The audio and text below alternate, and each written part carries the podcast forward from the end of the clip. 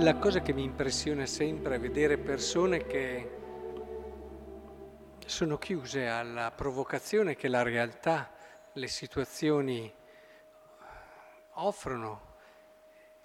Questi che dinanzi a una risurrezione, invece di lasciarsi provocare, vedono che però molta gente si converte e quindi vogliono far fuori Lazzaro.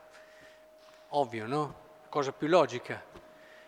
Eppure tante volte quando tu ti chiudi nella tua posizione, non sei più aperto a quello che la realtà di volta in volta ti offre come opportunità per crescere, rischi davvero di, di uccidere quelle che sono le, le cose che in un qualche modo ti tolgano quella falsa sicurezza, perché è rigidità quando si diventa aggressivi, quando si diventa una... vuol dire che hai riposto male i tuoi fondamenti.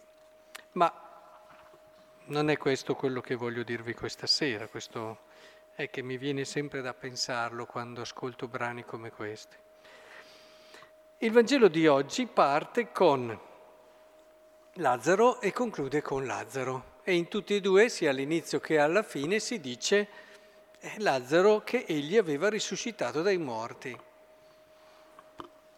E allora io mi chiedo sempre, ma come ha vissuto questo pezzo di vita in più Lazzaro. Era morto, Gesù lo ha risuscitato. Ecco, da quando l'ha risuscitato in avanti, com'è stato questo pezzo di vita? Non può essere come prima, nella maniera più assoluta.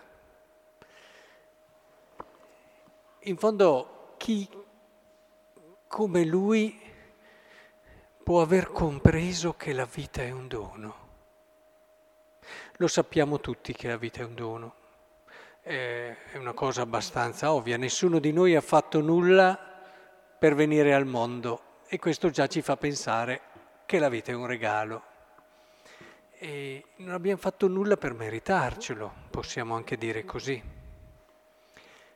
Però un conto è saperlo e lo sappiamo, un conto è vivere un'esperienza che te lo fa conoscere, che è diverso dal saperlo, che ti fa conoscere che la tua vita è un dono. Allora non puoi più vivere come prima, nella maniera più assoluta. Per farvi un po' capire, provo a fare un esempio parallelo che però aiuta a capire seguo molte famiglie, anche persone che eh, sposate però per problemi di salute non possono avere figli, per un po' di tempo perlomeno. Ad ogni persona, cioè chiedete ai genitori e chiedete eh, i figli e loro ti dicono ah sono un dono di Dio, perfetto, lo sanno benissimo e lo sappiamo ma quando tu non li puoi avere e passi un tempo dove non li puoi avere e soffri perché non li puoi avere, lo capisci meglio di chiunque altro che il figlio è un dono di Dio. Perché c'è un'esperienza che te lo fa capire ancora di più. E, e così deve aver vissuto Lazzaro con quel senso di quella consapevolezza nuova. Oh, era amico di Gesù anche prima, chissà quante belle cose ha sentito, chissà quante belle parole hanno riempito il suo cuore, lo hanno motivato, lo hanno portato a scegliere, ma sicuramente non viveva e non poteva vivere la vita come dono, come dopo la sua risurrezione. È importante che chiediamo questa grazia al Signore, eh, non quella di morire, perché poi bisogna vedere se c'è chi ci fa risorgere, ma questa grazia nel senso di fare l'esperienza della gratuità della vita, perché la vita è un'altra cosa. Io conosco anche personalmente persone che dovevano morire, poi un intervento, e non si sa bene come, o un intervento non solo a volte di miracolo, ma un intervento operatorio. Medico li ha salvati, che ormai erano già con la testa pronti ad andare. E loro mi dicono, anche perché ne ho parlato con loro di come doveva vivere Lazzaro, e loro mi dicono, io lo capisco Lazzaro, ah, lo capisco come doveva vivere Lazzaro, perché come vivo io adesso con quel senso di gratitudine viva, profonda, che mi ha cambiato completamente il modo di vedere le cose, me stesso, gli altri, eccetera. È importante che in questa settimana santa cominciamo ad entrare in questa prospettiva, perché tutto cambia. Anche questo gesto che fa Maria, no? 300 grammi di profumo di puro nardo assai prezioso ne cosparse i piedi di Gesù, poi li asciugò coi suoi capelli e tutta la casa si riempì dell'aroma di quel profumo.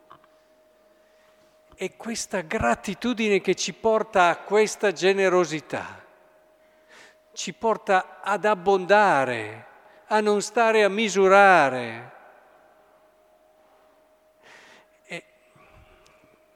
visto che dopo c'è Giuda che dice ma non si poteva risparmiare per darli ai poveri, al di là del fatto che fosse ladro, però credete che noi risolviamo il problema della povertà nel mondo semplicemente perché ognuno di noi spende un po' meno? Bah, può essere che qualche passo si faccia, ma non credete non credete che sia lì il problema. Il problema è ridare all'uomo i motivi per essere grato di qualcosa. Allora non misura più, dopo non c'è più il problema della fame nel mondo, ve lo garantisco io. Perché il problema, quando manca questo senso di gratuità e soprattutto di gratitudine che ti porta alla gratuità, vabbè dai un po', però stai sempre a misurare. E finché diamo un po' e stiamo a misurare, questo problema non si risolve perché non è un problema di numeri, è un problema di atteggiamento interiore. È un problema che ci porta a vedere gli altri in un modo diverso. Ci dice, beh, ha speso quella cosa lì. Ma guardate, vi posso dire che a volte ci sono persone che hanno anche speso per certe cose, ma con lo spirito giusto e alla fine quelli hanno dato molto di più di quelli che stanno sempre lì a guardare, ah, ma si poteva fare per questi, poteva fare per quelli, ma contano poi sempre e contano tutto. E alla fine, come Giuda, hanno dei problemi irrisolti loro, o col denaro o con tante altre cose. Vedete, è quelli che si lamentano, qui, guarda lì, guarda, spendo qui, spende là, spende su, spende giù ma vivi con un cuore più sereno, libero e grato. Anche perché sono poi persone che non è che poi diano sempre tanto, eh, queste qui che si lamentano sempre, andando poi a fare i conti. Per questo mi torna in mente questa figura di Giuda.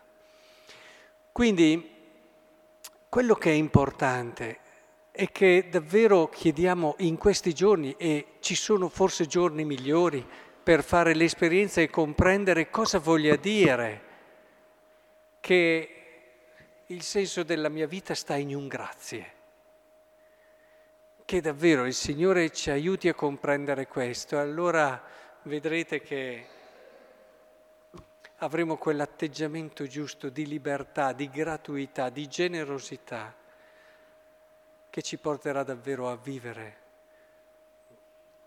quella vita che ci è donata nel modo più bello e più vero, perché il Signore ci ha pensati proprio per questo.